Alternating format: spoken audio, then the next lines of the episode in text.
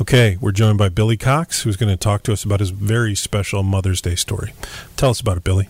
Thanks, Lee. Yeah, uh, we have a really special Mother's Day story, eh, which is based on the idea that there are, since the global war on terror began back in 20, no, what, 2001, right? 9 11 after that, there are approximately more than 6,500 Gold Star mothers. And by Gold Star mothers, we are talking about uh, women who have lost their kids, sons or daughters, in Iraq, Afghanistan, and other places uh, since uh, 9 11.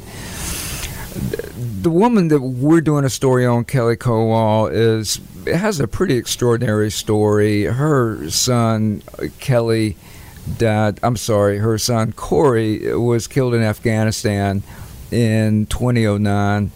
Um, and of course, she was stricken with grief. And part of her coping process was to find something positive to extract out of out of this situation. Wow.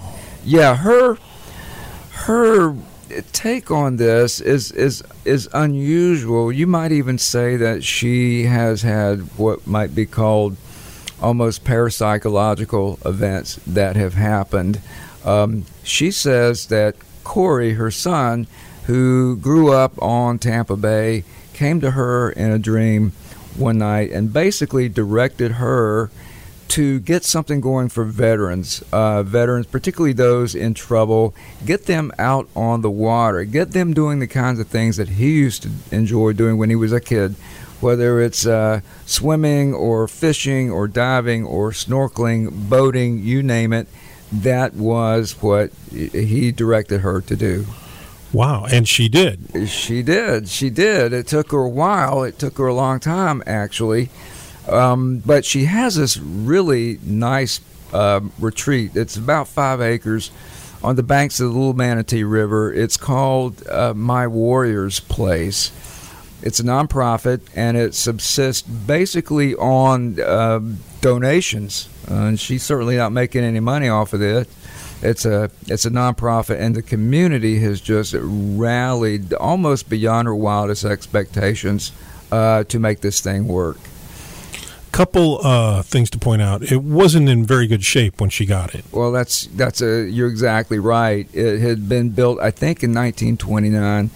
Um, it became a fish camp, I guess, for uh, a number of years, and then it was fell into disarray, uh, dilapidated, and when she finally was able to find this place and got some people to step up for her, um, it was it was total total ruins. Um, but they were able to to to get it going, and since it opened in 2012. Um, my Warriors Place has, um, I guess you could say, accommodated um, 5,000 families uh, or the survivors of uh, those who've been taken away. And this is not just military; it's also first responders. It could be fire, fire uh, rescue, um, police, that kind of stuff. So it served the, the community in a in a in a way that's hardly beyond being measured. It's it's quite an extraordinary operation they've got over there. Take me there. Describe this place. Okay. Um, it's it's basically kind of tucked away off off a niche. You you take a little road um, back into it. You certainly can't see it from from the highway, which is probably a good thing because what the ideal scenario she had in mind is a place that's kind of secluded. Um, something that's a little bit rustic, uh, tranquil. Certainly, it is when it's it's right on the Little Manatee River. In fact, you can see the mangrove islands. One, you could probably toss a frisbee at it.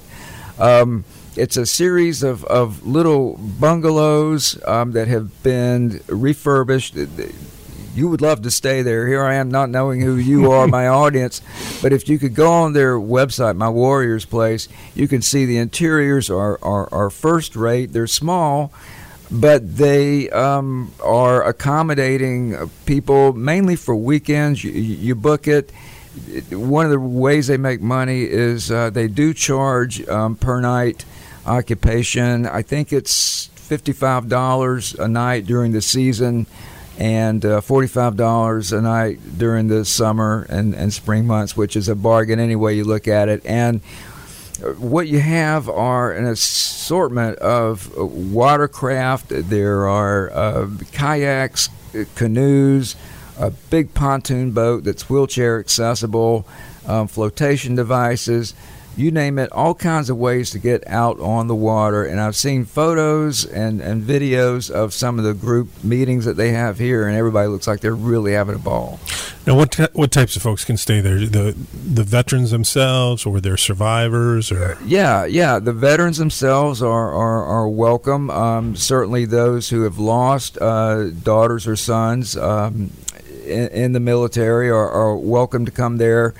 Um, and it's peer support. Basically, it's what it is. The, the idea is to get people um, who fit these sorts of needs to be among others who understand exactly the sort of grief or trauma that um, these common experiences can can induce.